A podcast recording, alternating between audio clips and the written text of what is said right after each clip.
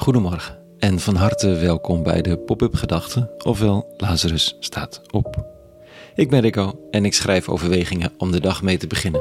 Zo ochtends tussen 6 en 7 op de werkdagen van de week. En het begint altijd met een titel. Dit keer als je rust nodig hebt. Pop-up Gedachten donderdag 10 februari 2022.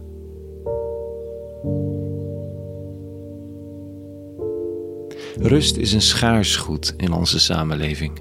We hebben meer mogelijkheden om ons leven in te delen.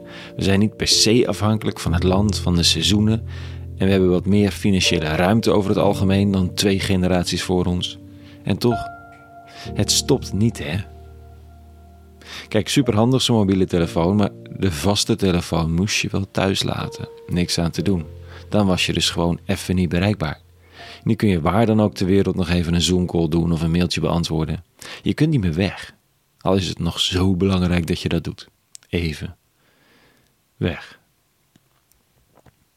In de lezingen deze week heeft Jezus van Nazareth nogal harde dingen gezegd. Hij heeft al het eten rein verklaard en het is nauwelijks te overschatten hoe heftig zo'n inzet is. Zijn leerlingen vergeten domweg om zich traditioneel de handen te reinigen voor het eten, zoals een goede Jood betaamt. Dat zegt ook wel iets. Hoe lang zijn ze onderweg met elkaar? Een jaar of zo? En dan verloederen al de essentiële gebruiken van het volk en de religie. En in plaats van dat Jezus ervan schrikt als hij erop wordt gewezen, haalt hij uit naar de wetgeleerden en verwijt hen hypocrisie. Hij heeft nogal wat bommetjes gedropt. En vanochtend staat hij dit zinnetje.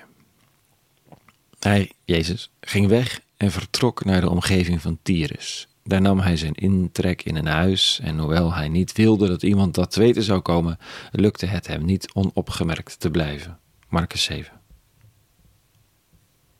De missie van de man van Nazareth is gefocust op zijn eigen volk, het Joodse volk. Dus als het allemaal wat te veel wordt, dan laat de Messias even de boel de boel en vertrekt naar het buitenland. Hij trekt zich terug uit de werkomgeving. Wij noemen mensen die zich te veel verantwoordelijk voelen wel eens gekscherend mensen met een messiascomplex. Het lijkt erop dat deze messias er weinig last van heeft. Hij trekt zich gewoon terug. Het is even klaar. Een aantal bommetjes op een rij gedropt, nogal wat tegengas gekregen. Dan is het blijkbaar niet zaak om het ijzer te smeden als het heet is, of het momentum aan te grijpen, want je leeft maar één keer. Hij trekt zich terug. Het is even goed zo. Goed, het lukt niet, dat moet ook gezegd worden. Er komt weer iemand naar hem toe, maar nu van Griekse afkomst, die hem vraagt haar dochter te genezen. Hij weigert, hij komt voor zijn volksgenoten, nu even niet. Zij dringt aan, hij gaat erin mee en geneest. Zo wordt al iets duidelijk van de grotere scopus van zijn werk en de grenzeloosheid van zijn missie, maar vandaag is het genoeg om even te lezen dat Jezus van Nazareth pauze neemt. Hoeveel tijd heeft hij precies? Een jaar of drie? Hij weet heus wel hoe spannend het is en hoe, hoe urgent. En toch is het wel even best. Ik zou willen dat ik soms iets meer van die rust had.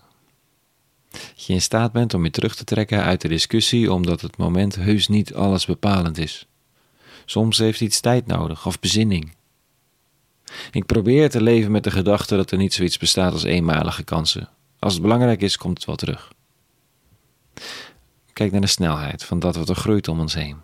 Elk jaar een lange ondergrondse pauze en dan heel rustig uitbotten en groeien. Het is eigenlijk best wel een gezond tempo. Ook als je net het debat hebt aangezwengeld of net juist de aandacht hebt.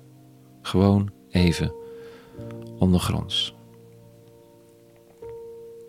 De coronamaatregelen lijken weer verder te worden opgeheven. Overal maken mensen zich op om de dingen aan te zwengelen die zijn blijven liggen. Want daar hebben we zo lang op gewacht. De een ziet ernaar uit de ander er tegenop. Maar één ding is zeker: we hebben allemaal die ondergrondse tijd nodig om te kunnen groeien. Ook al gaat dat lang niet altijd eenvoudig.